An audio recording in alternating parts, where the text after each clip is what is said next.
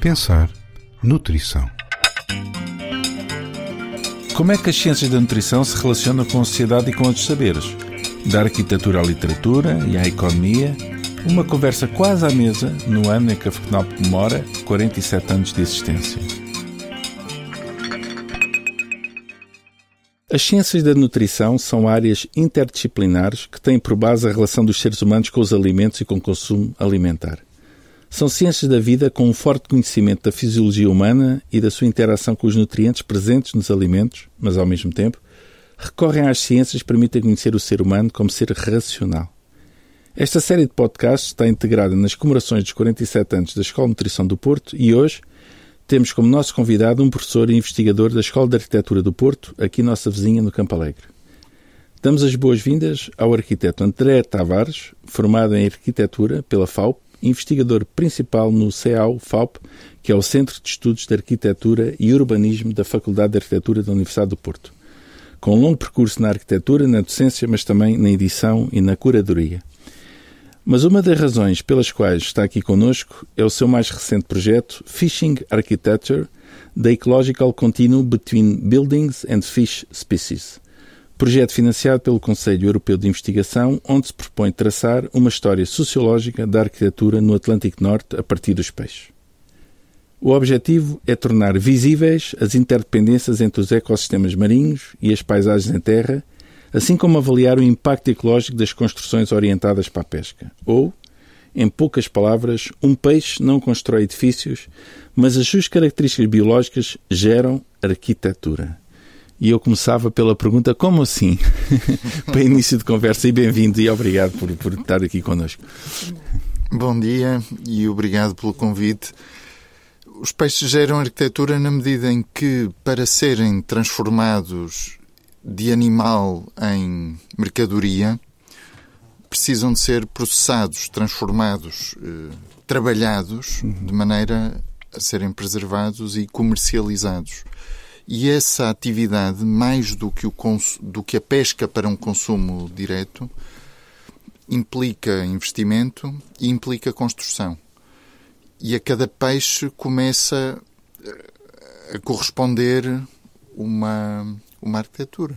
Uhum. As secas do bacalhau são um caso clássico, mas podemos tam também pensar nos frigoríficos e, nas, e em grandes volumes de, de construção, as fábricas de conserva de sardinha são diferentes das secas do bacalhau, os, as estruturas para fumar os salmões ou os arenques também são diferentes, quer das fábricas, quer das secas, e a partir dessas diferenças vai-se compreendendo que cada peixe tem tendência a gerar uma arquitetura específica. É, é muito interessante, no caso do bacalhau, que certamente será hoje aqui um tema central da nossa conversa. Uh, como nutricionista, o bacalhau é um, é um tema interessante. Ah, confesso que é um tema interessante e que muito me fascina, e, especialmente como é que os portugueses veneram esta espécie alimentar. Os portugueses consomem cerca de 70 mil toneladas de bacalhau por ano, que representa 7 quilos per capita, uh, que é uma quantidade gigante. Portugal é o país que mais consome bacalhau salgado no mundo e cerca de 20% de todo o bacalhau capturado a nível mundial vem aqui para a mesa dos portugueses. O que é uma coisa extraordinária, sendo nós um país, um país pequenino. Portanto, o, o bacalhau é de facto um, um peixe que deve ter tido, tem uma influência enorme na nossa cultura. Com esta dimensão, naturalmente, que eu acredito que tudo aquilo que se constrói à volta da produção, da transformação de bacalhau, deva ter depois um impacto uh, nos edifícios, naquilo que se constrói. Não sei se é assim, mas. É sim, é, sem dúvida. Eu acabei há pouco tempo, publiquei com o Diego Inglês de Souza a Arquitetura do Bacalhau e Outras Espécies, um livro que motiva em certa medida esta conversa. Eu tenho aqui na minha frente, lindíssimo, com uma capa lindíssima. Obrigado. com uma capa que nós conhecemos bem da nossa memória do, do século XX, dos bacalhaus pendurados na, na porta dos, das mercearias. E, e, uma das razões que me levou a escrever o livro e a, e a, entrar por essa investigação foi a surpresa ao ler uma história do bacalhau escrita pelo Mark Kurlansky, um hum. livro extraordinário que recomendo vivamente, em que Portugal aparece como uma nota de rodapé. Precisamente. Uhum. Se pensarmos no que é a história do bacalhau uh, a um nível mundial, realmente Portugal não tem, não tem grande significado. É verdade que sempre se consumiu muito bacalhau em Portugal, mas mais bacalhau se consumia nas Caraíbas, eh, no, hum. em países onde a escravatura era importante e uh, a mercadoria acabou por ter esse, essa possibilidade de fornecer proteínas de uma maneira conservável, ou seja, de uma maneira que é fácil uh, aguentar vários meses depois de pescado o peixe e, e barato. Ainda, apesar de todo o custo da produção, de toda, toda a dificuldade da, de angariar bacalhau para, para, para alimentar eh, regimentos, era comparativamente com outras, eh, com outras fontes, aparentemente um, um produto barato. E isso fez com que, do século XVI, XVII, XVIII, o bacalhau fosse uma peça-chave na, na cultura ocidental e no, e no, no negócio colonial, digamos assim, nas triangulações coloniais. E aí Portugal não tem grande, não tem grande, não tem grande assunto. É, o bacalhau é uma coisa de ingleses, de holandeses, de franceses. E, e Portugal entra nesta história tarde e a más horas. Ou em boas horas, tanto faz. Não, a hora não tem grande importância. Tem importância o facto de ser tarde e há um consumo de bacalhau em Portugal como havia em Espanha, em Itália, noutros, noutros lugares, e a partir do, da, da segunda metade do século XIX há uma tendência de afirmar a autonomia política de Portugal através da produção de bacalhau nacional. E o, e o, bacalhau começa a ganhar, o discurso sobre o bacalhau começa a ganhar um, um discurso de de nacionalismo. E, e, é, e é esse discurso que é transportado nos anos 30 para a narrativa do Estado Novo e para, o, e para a implementação da autarcia de inspiração fascista em Portugal, e é essa mobilização ideológica do bacalhau que acaba por lhe dar um peso anacrónico, aí sim já nos anos 40, 50, 60, completamente anacrónico, em que se insistiam em técnicas de pesca extremamente violentas, extremamente agressivas, para glorificar os grandes heróis portugueses que sofriam e lutavam pelos mares do Atlântico para ir pescar o bacalhau em condições absolutamente inumanas. Mas, essa, mas esse sofrimento fazia parte da construção da, da ideologia, da construção de uma imagem de um português heroico, herdeiro dos grandes navegadores, dos descobrimentos, etc, etc. E essa, essa narrativa ficou. E a partir dos anos 80, 90, passou a ter um grande apelo turístico. E o turismo tem sido muito eficaz a, recuperar com paninhos quentes ou assim com ar fofinho, histórias que na sua base são extremamente violentas e, e um pouco estranhas. E creio que vem daí esse fascínio e essa obsessão de Portugal com o bacalhau. É, é, é, muito interessante essa visão na perspectiva histórica, política também, e depois, obviamente, cultural, depois vai, vai lá ter. Mas para além disso, e agora só ir buscando um pouco à, questão da fisiologia humana e, e áreas onde eu me sinto mais confortável, é muito curioso nós repararmos que Portugal, pela sua posição atlântica, mediterrânica, mas atlântica também, ah, desde sempre foi um grande exportador e um grande produtor de produtos à base de peixe e de sal. Uh, que, é, que é curioso da época romana com as nossas salgas de peixe Sim. e com a, a grande produção de, de, de, de compostos à base de, peixe e de entranhas de peixe que davam aquelas misturadas todas. Um, nós, os grandes tanques de salga do, de peixe Uhum. uh, do Império Romano situavam-se aqui na, nestas costas, em parte também na Sicília e noutros sítios, mas aqui era um grande centro porque conseguia-se grandes produções e os barcos passavam por cá e vinham cá pescar o, o peixe. E eu às vezes pensava, mas porquê que esta, eh, estes romanos, não é? Agora pegando na, na, na, parte mais, mais lúdica da banda desenhada, porque é que estes romanos são, são doidos e vêm aqui ao, ao, à pontinha da Europa pescar eh, tanto sal e tanto produto pescado? E se nós pensarmos, agora fisiologicamente, uh, só cerca de 17% do sal que nós consumimos uh, atualmente está presente naturalmente na comida. Naturalmente. A maior parte tem a ver com o processamento e depois com o sal que se adiciona. Mas, um, do modo geral, e agora estou a pensar há dois mil anos atrás, um, praticamente uh, o sal hum, era o único que nós consumimos, era o que estava presente naturalmente na comida. E, naturalmente, sem adição, praticamente, exceto talvez nas regiões mais litorais, onde podia haver mais sal. E esse sal da nossa alimentação é fundamental para o esforço físico e para lidar com as temperaturas elevadas e com o suor e com o trabalho braçal que era brutal há, há, há milhares de anos atrás e provavelmente as legiões romanas e, e, toda a gente que se movimentava de um lado para o outro tinha que ter sal e tinha que ser a sua alimentação salgada, porque senão não tinha capacidade física de contração muscular, de, até de capacidade cognitiva, e o sal está lá também para ajudar nessas funções.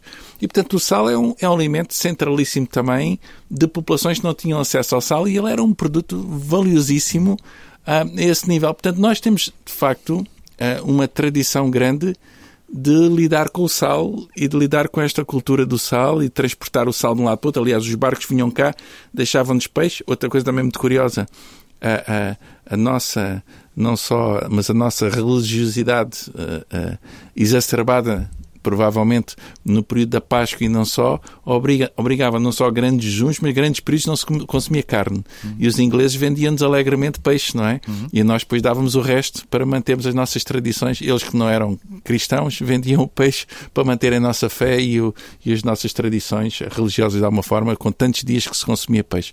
Portanto, há aqui um, deve haver já aqui um, um, um caldo que provavelmente depois o bacalhau e a pesca do bacalhau vai beber, e essa questão do nacionalismo e depois da transformação de um produto que é um produto alimentar num produto que de repente se transforma um ícone da nossa, da nossa grandeza e do nosso heroísmo. Uh, uh, faz o resto, se calhar, não é? Faz o resto. Salve não seja. seja. Pois, salve seja, não é?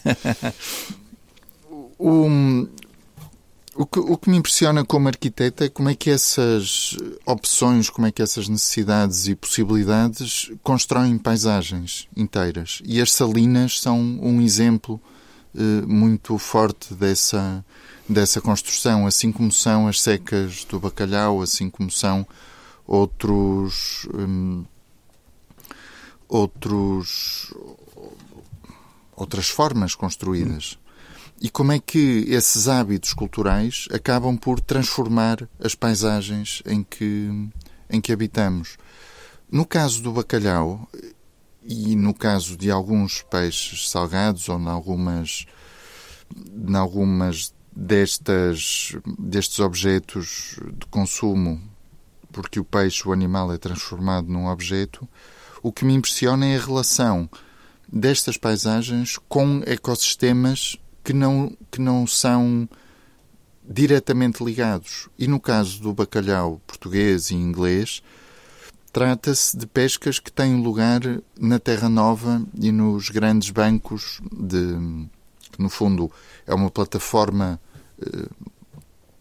é uma plataforma continental submersa e são grandes planícies com milhares de quilómetros no caso da Terra Nova que são muito férteis do ponto de vista uh, dos peixes e dos ecossistemas que, que abrigam.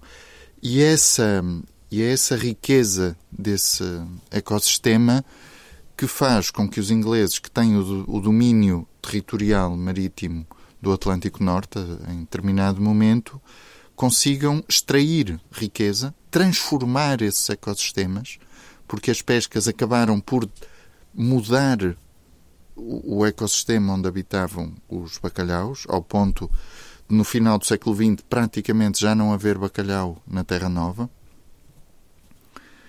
E eh, essa, digamos, essa relação entre ecossistema e território de consumo se ir transformando ao longo do, do tempo. E isso é que me impressiona como arquiteto. Ou seja, perceber não só que a cada peixe corresponde uma forma construída, mas também que essa forma construída tem um impacto em ecossistemas que não são imediatos, eh, que não são diretamente relacionados e que a transformação desse, de, desses ecossistemas acaba por devolver eh, o seu impacto eh, à terra. Ou seja, a partir do momento em que se pesca o bacalhau todo, os, as secas, no caso português, eh, deixaram de fazer sentido e, e transformaram-se em ruína. Poderíamos dizer que foi por uma transformação política, porque Portugal, a partir dos anos, do final dos anos 60, no início dos anos 70, ainda durante o Estado Novo, começou a investir na congelação, no peixe congelado e em pescas nas costas da África mas isso aconteceu porque já havia muito pouco bacalhau no ecossistema que estava a ser explorado, do lado lá da, da Terra Nova. E isso é curioso porque Portugal tem uma plataforma continental curta eh, e um, a capacidade de pesca é relativamente limitada, porque porque, porque é curto, porque é pequeno, digamos assim, o, o quintal marítimo próximo da costa. E isso faz com que, enquanto arquitetos, possamos olhar para a construção e para a transformação da cidade, não a partir apenas da cidade, mas da relação da cidade com outros ecossistemas e construir uma história da arquitetura que é mais planetária uhum. do que nacionalista. É, é, é, muito interessante essa, essa visão. Eu se calhar posso aqui atrever-me a contar uma pequena história pessoal relacionada com a paisagem. Uh, eu nasci no Sul, no Sul Algarvio, nasci em Faro, e, e quando vi viver, uh, e conhecia muito bem aquela zona e aquela região ali junto a, junto a Faro e junto a Olhão e toda aquela zona que é uma zona muito ligada ao mar, uhum. e, e, quando vim para o Porto, uh, o primeiro dia, ainda me lembro, não, não é como se fosse hoje, mas lembro muito bem, da primeira vez que eu fui a Matosinhos. E quando chega a Matosinhos, olho para Matosinhos e assim, isto é Olhão. Hum. E estava a 600 km de distância. E pensei, há mais semelhanças entre Matosinhos e Olhão, e depois, mais tarde, percebi que havia outras terras parecidas, mas foi aquele primeiro impacto, do que, por exemplo, entre Olhão e Lolé, ou entre Matosinhos e Amaia. Uh, aqui respira-se peixe, uh, a, a maneira como as pessoas estão na rua, como se relacionam, até a própria roupa. Eu pensei que não estava muito longe Uh, e é engraçado, foi uma coisa intuitiva, mas se calhar pensando hoje e com outros olhos, talvez ali a presença do mar, do peixe, do, do mercado, da, daquela vida, acabe por transformar a cidade e dar-lhe uma certa, não sei, identidade, que eu não consigo perceber, não sou arquiteto, mas, mas dá-lhe ali qualquer coisa que eu intuitivamente pressenti. Não é? E não consigo explicar ainda, não sei o que é que está ali, não é? É o peixe, são as conservas e e é uma relação com que é muito específica. Apesar de tudo, é, um, é acaba por ser ligeiramente diferente uh, Matosinhos de alguns lugares do, do Algarve, uh, mas a base está lá. E mais do que apenas a base, uh, estão também os arquitetos, as empresas, que, que são as mesmas e que uma das principais peças de, de Matosinhos que foi vilmente demolida para há pouco tempo, que estava classificada como património, foi o Algarve Exportador. E era uma, e era uma empresa do, do, do Algarve, assim como havia uh, Brandão Gomes, que, que, tinha fábricas em Matosinhos, e no Algarve, e em Setúbal, enfim, e em Espinho. E essa, isso faz com que os arquitetos que vão desenhar as fábricas as desenhem da mesma maneira eh, em, em Matosinhos e no outro lado. E isso, obviamente, cria uma atmosfera porque a economia é a mesma. Pois, é, é interessante. E se calhar as pessoas também porque era fácil também circular pelo mar, começam a ter relações. Eu sei que, porque, por exemplo, havia muita gente da Fuseta e dali das zonas da pesca do bacalhau que vinham pescar e depois faziam amizades e às vezes até se casavam com pessoas da Costa Nova e, portanto, havia uma, sim, certa, sim, sim. uma certa relação genética e de, e de familiaridade quase depois entre, entre estas famílias que corriam os mares, não é? Ou pelo menos zona litoral, que era muito mais fácil de andar do que pelo interior e pelas, pela, pelas dificuldades que às vezes aconteciam nas estradas do interior, não é? É, o, o, mar liga mais do que afasta, a água aproxima mais do que, mais do que corta. Eh, isso, por, por princípio, andar em terra até, até ao século XX é uma coisa extremamente difícil. E, e andar por mar não quer dizer que não tenha umas ondas, que não naufraguem os navios e que seja uma tragédia de quando em quando, mas há outra conectividade, digamos assim embora a costa atlântica seja Sim. agreste, não é propriamente o Mediterrâneo. O Mediterrâneo. Pois é, é. Ah, até há muito pouco tempo, e não sei se essa história provavelmente é verdadeira, mas até há muito pouco tempo, talvez século XIX, tenho a certeza, havia muita gente ali no Algarve que ia batizar os filhos a, a, a quilómetros de distância muitas vezes até quase do lado de Marrocos, ali perto, ah, que é uma coisa levar uma criança acabar de nascer ou com pouco tempo para ser batizada tão, tão longe. Um, um dos temas que a mim me interessa, já que estamos a falar sobre isso, tem a ver com a própria alimentação junto ao mar e, neste caso, a, a, falo mais da dieta mediterrânica, que, ao fim e ao cabo, Portugal, apesar de ter esta vocação atlântica, por, pelo meridiano onde está e pelo, pelas espécies que tem, é de muita tradição mediterrânica. Um, e toda a nossa alimentação uh, em que o Mediterrâneo temos lá o azeite, o pão, uh, depois eventualmente o vinho e, e, e, no, caso, no caso do Atlântico o pescado. E é, é muito interessante porque, apesar do peixe, em concreto o bacalhau, peixe salgado, Uh, não fazer parte da tradição mediterrânica, porque ele é apanhado lá em cima, o bacalhau tem um papel, o bacalhau e o peixe, e o peixe salgado, no modo geral, tem, tem um papel muito interessante na, na alimentação do Mediterrâneo, porque todo o Mediterrâneo caracteriza-se pela carestia de proteína. A proteína animal é o grande desafio, um dos grandes desafios alimentares do homem mediterrâneo, a par da escassez de água. Uh, por, por, por, razões várias, porque chovia pouco e porque alguns animais de porte eram utilizados para a agricultura e, portanto, a proteína, que é muito essencial na, na alimentação do, das populações, estava muito pre, pouco presente, por várias razões.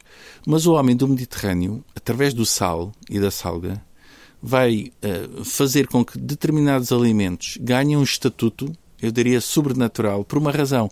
É quando o sal está presente, não só conserva melhor, mas aromatiza tal forma que a proteína, não estando presente, parece que está presente. Portanto, essa é a grande, por uma razão, eu, eu defendo que uma das razões pelas quais o, a dieta mediterrânea, que é património imaterial da humanidade pela Unesco, tem a ver com capacidade que as pessoas, é imaterial, tem a ver com conhecimento humano, com que as pessoas souberam transformar uh, produtos da terra e pouco valiosos numa alimentação diversa, saborosa, riquíssima, etc.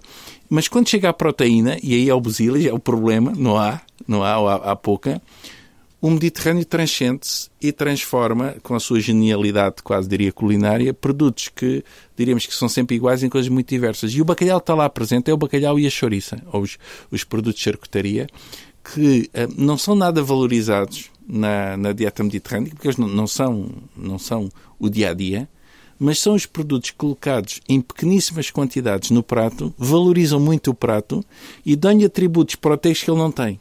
E como a, a, a dieta mediterrânea é a dieta do engano, é o enganar, Uh, o bacalhau, quando chega, por isso é que eu acho que ele tem, o bacalhau também tem esta, esta capacidade, esta omnipresença, não estando presente em grandes quantidades. Porque se nós olharmos para a, a disponibilidade para o consumo do bacalhau, ao contrário do que se possa pensar, ele não é o peixe do interior, ele é o peixe do litoral, é mais consumido no litoral do que no interior. O que, do ponto de vista, poderíamos pensar ao contrário, que é o bacalhau salgado, conservado, vai para o interior uh, e vai ser o, o alimento do, que as pessoas consumiam. Ele é consumido de facto, mas uma lasca de bacalhau devia dar para uma semana, porque aquilo metia-se num bocadinho de arroz e de repente era arroz de bacalhau, não é? Uh, metia-se no meio de, de, um, de outro preparado qualquer, da massa, e era uma amassada de peixe ou de bacalhau. Aquele aroma fortíssimo, tal como a, a pequena rodelinha de chouriça no meio da ervilha faz de repente um prato que sabe a carne, mas não tem lá carne nenhuma. E eu acho que essa versatilidade, e depois origina-se as mil e um pratos de bacalhau, em que o bacalhau provavelmente está pouco presente. Mas isso também faz do bacalhau um, um peixe muito especial na nossa gastronomia. Uh, que eu acho que tem muito a ver também com este arte do fingimento e, e, da possibilidade de parecer muita coisa quando não é, não é?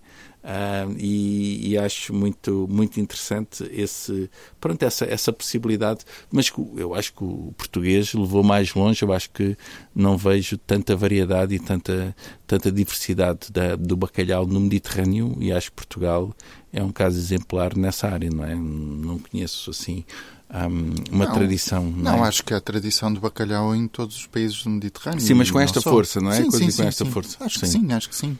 Nunca reparei que não houvesse. Uh, o que não é, é tão exaltada hum. como, como é cá em pois. Portugal. Quando vamos a, a Veneza comer um bacalhau mantecato, é mais um prato entre outros, não é? Ai, agora vamos comer o prato! Hum, sim. Viva Portugal, viva! não, é? Sim. não é essa, não é essa, essa valorização que é essencialmente uma construção cultural. Eh, e isso é que é, isso é, que é peculiar e é um resultado de uma, de uma estratégia política sim. que ainda está muito presente e sim, evidente sim. entre nós hoje. Sim, sim. E, e é, é, é, a última coisa que há pouco o, o, André falava, que é nós pensávamos que essa exaltação patriótica tinha, deveria e, e esmoreceu com o tempo, mas foi substituída uh, por uma certa cultura da saudade, do turismo, que vieram de novo meter o bacalhau cá como, como prato interessante. Do ponto de vista nutricional, o bacalhau tem, outro, tem agora um problema, é quanto que o sal era um conservante uh, no passado e que era fundamental, nós hoje um, olhamos para o sal já como um problema de saúde. Não por causa do bacalhau, porque nós não consumimos bacalhau em quantidade suficiente para nos matar, mas como o sal é um produto muito fácil de integrar o sistema alimentar e barato, ele tornou-se um conservante de exceção e, além disso, é um, exalta o sabor maximiza os, os aromas. Um, e, portanto, o sal começou a estar presente em tudo. Estando presente em tudo, faz com que nós hum, cheguemos a consumir 9 gramas, 8, 9 gramas, média, quer dizer que há muita gente a consumir mais. E as recomendações apontam para 5, 6 gramas e não mais. Portanto, estamos a consumir muito mais, com os problemas todos, nomeadamente uh, cardiovasculares associados a, a, ao consumo excessivo de, de sal. Um, e não nos conseguimos libertar da quantidade excessiva de sal. Uh, agora, eu, enquanto nutricionista, um, ou nós trabalhamos nesta área, temos, podemos dizer reduz ao, reduz ao consumo de, de, sal nas bolachas, etc. Mas quando chega ao bacalhau temos uma grande dificuldade, até porque o bacalhau continua a ser, enquanto na maior parte dos países, somente do norte da Europa, a começámos a consumir muito mais produtos congelados, nomeadamente, ou refrigerados, porque as redes de frio uh, e depois da Revolução Industrial seguiram a nossa tradição, também agora de novo mediterrânea, que por um lado nos permitiu manter uma cultura alimentar ímpar, extraordinária e muito interessante até para vender como produto turístico, é por outro lado também tem esta parte negativa que é certas coisas que entretanto podiam estar reduzidas ou minimizadas continuam a ter uma grande predominância na nossa alimentação. Não sei, mas isto chega ao, ah? nível, chega ao nível do absurdo, eu diria. Hum. E, no, e o caso do bacalhau acho que é, acho que é bastante exemplar.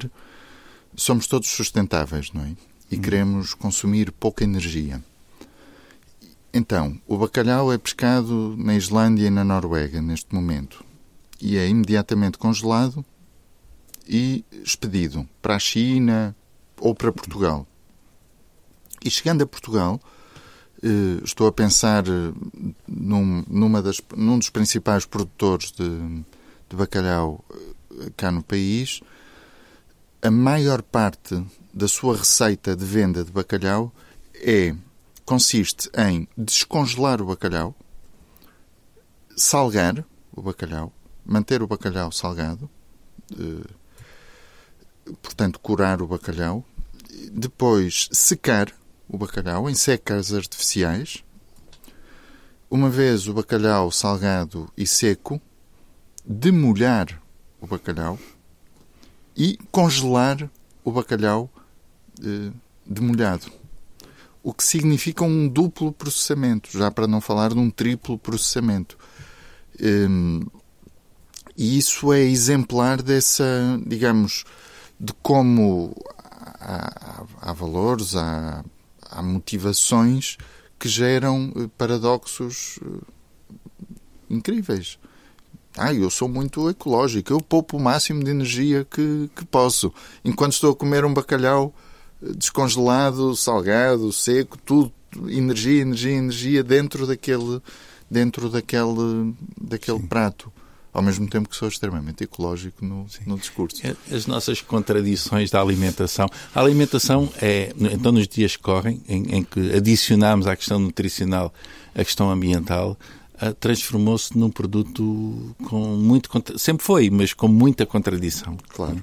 Com, eu, quando digo isto, reflito não só no bacalhau, mas um conjunto de práticas alimentares que nós temos, em que, por um lado, procuramos o nutricionalmente adequado, com menos gordura, por exemplo, mas ao mesmo tempo procuramos o biológico sem qualquer manipulação e, portanto, entre o ecológico sem manipulação e o manipulado sem calorias, há, são, às vezes são coisas completamente opostas e nós tentamos, fechando os olhos a um lado e ao outro, ir, ir tentando um, manter tudo quase junto, não é? Uh, isso faz nós, de facto, e nesta parte da sustentabilidade, acho que ainda, ainda há muito a fazer e, e muito a dizer.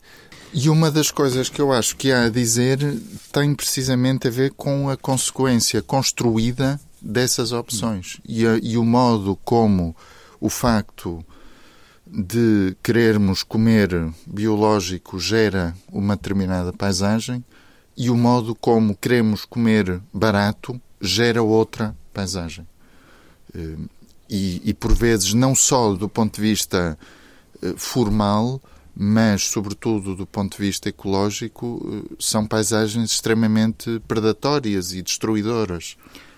Eu, eu não podia subscrever mais essa, essas frases, ah, porque uma das, uma das questões que nós ultimamente temos tentado refletir muito aqui connosco tem a ver com o seguinte: produzir alimentos, e nós estamos a ver hoje em dia pela inflação, estamos a discutir, estamos a discutir muito a questão do preço dos alimentos.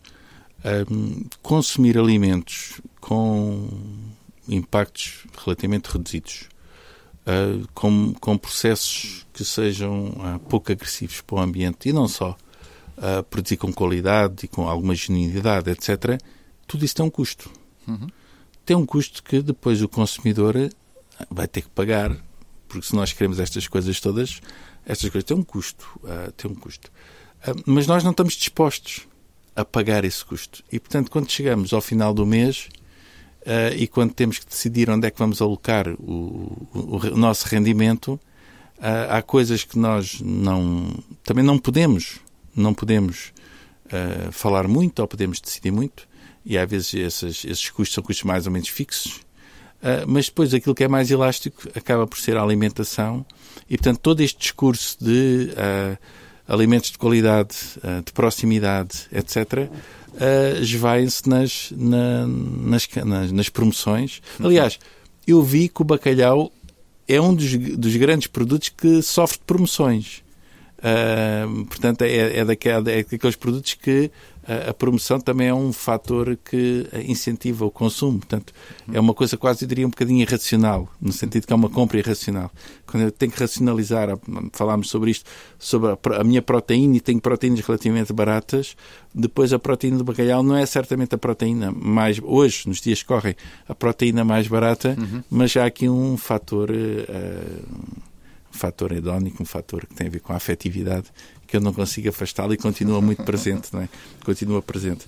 Mas é, é muito interessante. Mas voltando já agora e, e voltando a trazer aqui a questão da arquitetura para uh, das nossas cidades e não só e agora pensando pensando mais aqui como não só do ponto de vista de um, de um, produto alimentar e o peixe continua a ser muito interessante do ponto de vista alimentar sem dúvida tem um perfil de gorduras muito interessante tem uma proteína que se digere muito bem então é um, é um produto interessante e que nós queremos muitas vezes incentivar apesar de cada vez mais temos esta questão ambiental que é uma questão também que tem que entrar cada vez mais na nossa equação a própria cidade enquanto cidade que é construída que é pensada ela é influenciada pelo, pelo alimento, mas ela, pela sua estrutura, também influencia a nossa alimentação. Uhum. Uh, e isso é uma coisa que, que eu tenho visto pouco discutida e gostava, não sei uh, se é uma, aqui uma utopia, mas gostava que fosse um pouco mais discutida, que é como é que as cidades, as nossas cidades, na maneira como são pensadas, como são construídas, acabam por influenciar ou não o nosso modo de consumo, não é? Não sei se nas escolas de arquitetura isso é pensado, uh, se isso é até no planeamento urbano se isso é pensado, mas eu creio que são questões que influenciam muito a, a minha maneira de consumir e de, de, viver também a alimentação. Não tenho dúvidas que os arquitetos as pensam e as debatem e o que eu tenho muitas dúvidas é que tenham o mínimo de capacidade e o mínimo de posição social para contribuírem de facto para essa transformação. As nossas cidades, neste momento, e há umas décadas a esta parte, são essencialmente desenhadas por advogados, por economistas e não por arquitetos. E essa, digamos, esse poder de transformação é um poder que é orientado não por uma visão eh, articulada do conhecimento, uma visão que a arquitetura sempre tentou cultivar da não especialização, uma visão capaz de integrar problemas de saúde, de ecologia, de economia, de cultura e de fazer uma síntese que equilibre esses múltiplos valores e passa a ser essencialmente determinada por um código legislativo completamente esquizofrénico, por eh, pressões do ponto de vista da rentabilidade económica que são eh, as fundamentais e que, numa perspectiva da arquitetura, nem são muito rentáveis, finalmente, porque ao fim de 20, 30 anos os edifícios vão para o lixo, não é? E essa, digamos, essa perda de relevo, de destaque social que a arquitetura tem tido nos últimos anos é aflitiva para a maior parte dos arquitetos. Será que se tivessem mais relevância teríamos melhores cidades? Será que a discussão das cidades seria mais qualificada se os arquitetos reconquistassem um, um papel predominante que tiveram, eu diria, no final do século XIX, no, essencialmente no final do século XIX, no século XVIII, eventualmente? Eh, talvez, não sei, teríamos que experimentar e ver. O que eu sei é que há muita discussão entre, entre arquitetos e entre escolas de arquitetura do que podem ser cenários para o futuro. A arquitetura tem essa capacidade de projetar, de imaginar, e ao nível, a um nível teórico, ao nível da, da invenção, isso está muito presente. Eh, se calhar não cá em Portugal. Creio que as escolas de arquitetura em Portugal, e falo da Faculdade de Arquitetura do Porto, onde trabalho, são muito são muito profissionais, são muito orientadas para o serviço, para a prestação de um serviço eficaz e está resolvido. Não vamos discutir a encomenda. Mas, mas por esse mundo fora há muita discussão, muito debate extremamente qualificado, muito imaginativo sobre como transformar e como enfrentar problemas complexos como esse da alimentação, eh, a, relação entre suburbano e obesidade é um problema grave nos Estados Unidos e vai ser em breve um problema muito grave também na Europa. E é um assunto a questão outra questão que poderíamos pensar do lixo eh, e de como tratar e pensar a cidade a partir da produção do lixo para já não falar da questão da energia que é um assunto chave nos dias que correm. E se os arquitetos têm vindo a pensar isso, isso não se tem transmitido para a transformação efetiva da cidade, porque há uma visão muito enviesada também do arquiteto como sendo o artista que depois no final vem, vem dar um bocadinho de cor e de, e de forma um, a decisões que já estão tomadas do ponto de vista fundamental. De como é que se vai construir, onde é que se vai construir, com que escala é que se vai construir, etc, etc. É, é, muito interessante esse pensamento. Nós temos começado a ler, já há mais de 20 anos, começou-se a discutir uma coisa na área eh, da alimentação que tinha a ver com os desertos alimentares, hum. os food deserts. Um, um, uma discussão muito forte, principalmente começou em Inglaterra e depois um, com muita força no, nos Estados Unidos. Mas tem, tem a ver essencialmente com o facto de uh, a disponibilidade do alimento ou o ambiente alimentar condicionar provavelmente mais a escolha alimentar da pessoa do que a sua educação, ou, ou, tanto como a sua educação e o seu conhecimento sobre o que é que deve ser comido. Hum. Um, e isto é uma, é uma discussão que nós temos feito no, no, Programa Nacional para a Promoção da Alimentação Saudável, que eu fiz enquanto diretor do programa, e agora a minha colega que está, temos, temos discutido muito estas questões. Também, agora, enquanto nutricionistas diminutos, tal como há pouco o arquiteto é capaz de ser, se calhar, muito frágil para conseguir contrariar uma série de coisas. Os, os modelos de, de, crescimento e de economia, que ao fim e ao cabo são os grandes vetores que influenciam a construção e a, e a modelação das coisas. Nós também aqui com um esforço de nada, um pouco fortes, mas em todo o caso, esta ideia de que o ambiente é provavelmente mais determinante na minha escolha do que a minha vontade de consumir, apesar das duas coisas andarem a par, não é? Mas claro. uh, o ambiente como um fator de grande determinação daquilo que quer. E quando se fez este mapeamento, foi muito interessante, foi, não sei se foram arquitetos, foram epidemiologistas ou planeadores, mas quando se começou a mapear o, o espaço alimentar e, e, o espaço da oferta alimentar em numa série de regiões norte-americanas, percebeu-se que havia um conjunto de áreas onde uh, o, a demora, o tempo que eu demorava até chegar a um produto nutricionalmente adequado, neste caso hortícolas ou fruta, às vezes em determinadas regiões eram quilómetros. Portanto, qualquer pessoa ali naquele espaço que quisesse comer saudável não encontrava nada à sua volta, ou era muito difícil lá chegar, sim, sim. a não ser se se mobilizasse, metesse num carro, num comboio, num autocarro para ir comprar isso. E quando por cima desse mapeamento puseram a estrutura social Uh, e, e, e, o dinheiro que havia ali e a capacidade de comprar, perceberam quanto mais pobres eram as regiões, mais dificuldade e maior eram os desertos para, para comprar determinados produtos alimentares. Eu não sei se é verdade ou não, contaram-me em tempos que o Presidente Obama, na sua presidência, tentou contrariar esses modelos e tentou colocar nestes espaços supermercados sociais ou que permitissem uhum. vender isto, ou mercados que tentassem vender isso.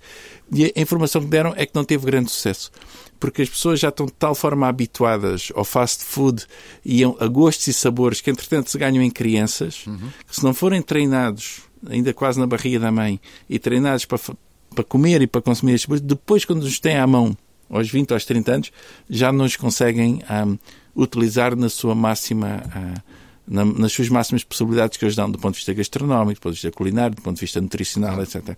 E, portanto, a minha, a minha questão tem a ver esta, que é a cidade agora modifica-se por fatores de ordem económica e por outro, e quando nós tentamos tentar recuperar o alimento na sua genuinidade, na sua raiz, de novo para o centro da cidade, de novo para os mercados, se calhar até podemos tentar, mas as pessoas que lá vivem já não sabem operacionalizar nem utilizar. Uh, e isso para mim vai ser uh, uma coisa terrível, uh, que já está a acontecer, obviamente, mas quando ganhar mais, mais, mais dinâmica, vai ser quase muito difícil modificarmos consumos, a não ser que, e esta é a questão ainda mais tenebrosa da coisa, que a própria fast food se reinvente e passe a começar a vender uma coisa que são os plant-based foods e que são os alimentos para vegetarianos processados, que vão ser reinvenções das nossas alfaces com um preço adicionado e com uma marca por trás, não é? Sim, sim. Pois, como é que se transformam, como é que se transformam as cidades e como é que se transformam as culturas? Apesar de tudo, o, o o espaço construído tem uma tem um tempo relativamente curto. E a cidade onde vivemos hoje foi inventada nos últimos 40 ou 50 anos. Não não tem muito mais não é muito mais velha do que isso exceto alguns centros urbanos que que vêm um pouquinho mais de trás. Portanto é é, é, é da nossa responsabilidade, digamos assim. Fomos nós que inventamos este brinquedo. Acho que a questão passa por como, como reinventar, como encontrar mecanismos para que ele seja diferente. e creio que essa reinvenção exige exige querermos ser hum. ser diferente e exige sobretudo termos consciência de que temos capacidade para transformar porque há, um, há uma espécie de, de discurso derrotista que nada se muda que nada que não temos que não temos capacidade transformadora que as coisas nos saem nos saem fora das mãos não é e, e, esse derrotismo acaba por legitimar as transformações que nós não gostaríamos que não acontecessem. Como é que as cidades se transformam como nós gostaríamos, não sei. E, e quando digo este nós, a pergunta é que nós? É? Uhum. E, aí, e aí a visão de uns e de outros em relação à cidade é radicalmente diferente como arquiteto, comecei a ter consciência disso quando percebi que aquilo que eu achava que seria bom que acontecesse num sítio e noutro, a maior parte das pessoas não concordava comigo, não é? não, não, isso não é nada boa ideia. E isso cria uma, cria uma certa tristeza uma certa, uma certa incapacidade de, de reação. E qual é esse desejo coletivo? Como é que se constrói esse desejo coletivo? E neste momento é um desejo coletivo que passa muito, e daí eu dizia há pouco que os economistas desenham mais a cidade do que os arquitetos, é um desejo coletivo que passa muito pela eficiência económica, pela, pela segurança ou pela formalização eh, burocrática eh, da, da própria das, da maneira como, como vivemos, como trabalhamos, como fazemos as coisas. A gente queixa-se imenso da burocracia. Tem, pá, puxa os cabelos pela, hum. pelas loucuras burocráticas que nos aparecem à frente. Mas a cada problema eh, social que, que vemos ou que descobrimos, a tentativa é de o resolver com ainda mais burocracia. Portanto, estamos a provar do veneno que, que inventamos, não é? em vez de simplificar as coisas. Transparência, não é? Esta obsessão pela transparência das instituições resulta em burocracia, que claro. depois no final não é nada, nada, nada transparente. Claro. Enfim, estou-me a afastar muito da arquitetura. Não, não, mas sim, mas, mas, mas André, mas é engraçado que essa, esses exemplos eu quase que os poderia dar em relação à alimentação. Uh, nesta tentativa que é eu, por um lado, também, só dar um exemplo, na tentativa de colocar alguns alimentos mais transparentes uhum. ah, e, e, esta ideia de rotular todo o alimento e aquela, aquela publicidade muito engraçada que uma fast food uma vez fez, que é colocavam uh, no sítio da encomenda a composição do alimento com 500 coisas, dando uma ideia à pessoa que é a partir do momento em que está lá rotulado e, e o produto deixa de ser mau porque são transparentes. Sim, sim. Existindo transparência, a gordura está informada, logo consome quem quer, porque passa a conhecer, logo o produto automaticamente fica balizado como um produto que pode-se consumir sem problema, porque ele está rotulado. Portanto, esta ideia não se afasta muito também daquilo que é o nosso dia a dia alimentar, muito provavelmente.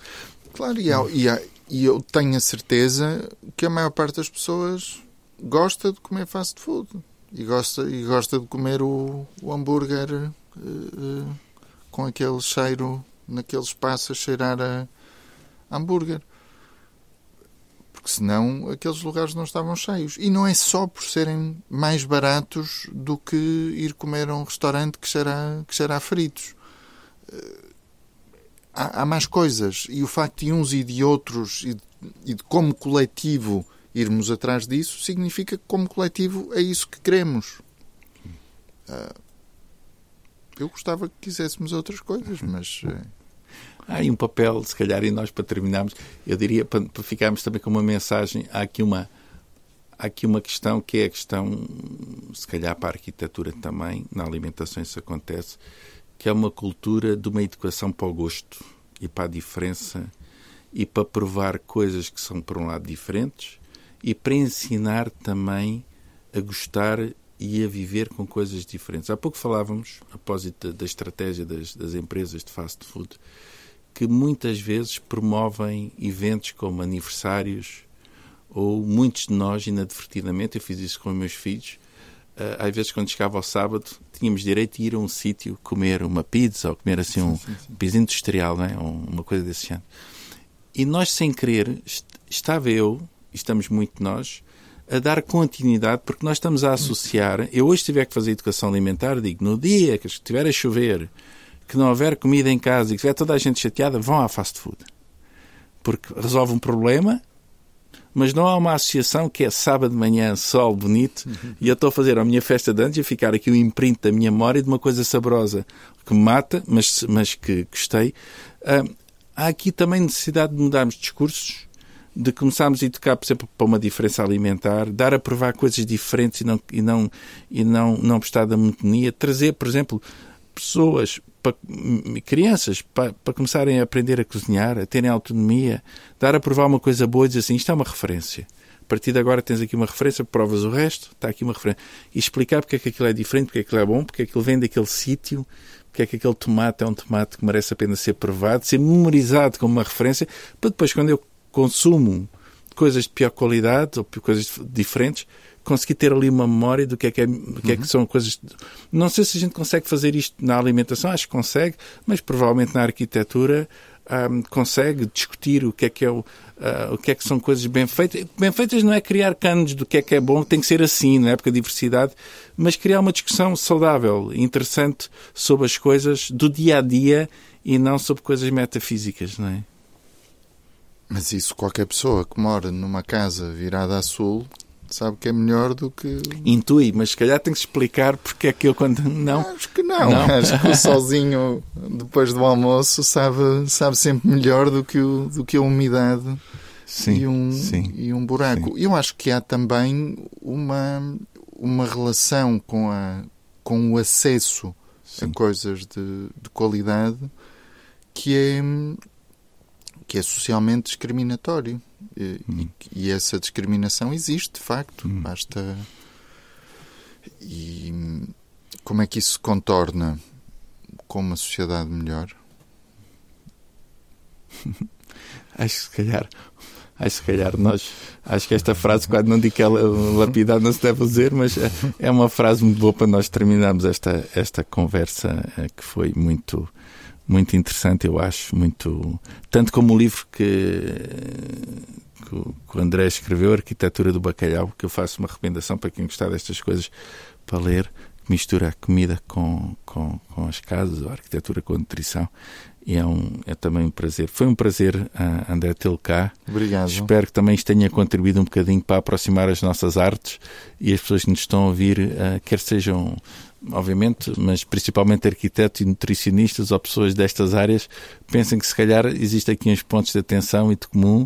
Não falámos ainda de muitas outras que podíamos falar, também de cozinhas, de dispensas e de outras coisas que influenciam a nossa, o nosso dia a dia alimentar, mas quem sabe pode ficar para, outra, para outro dia, para outra conversa e muito obrigado. Obrigado, eu.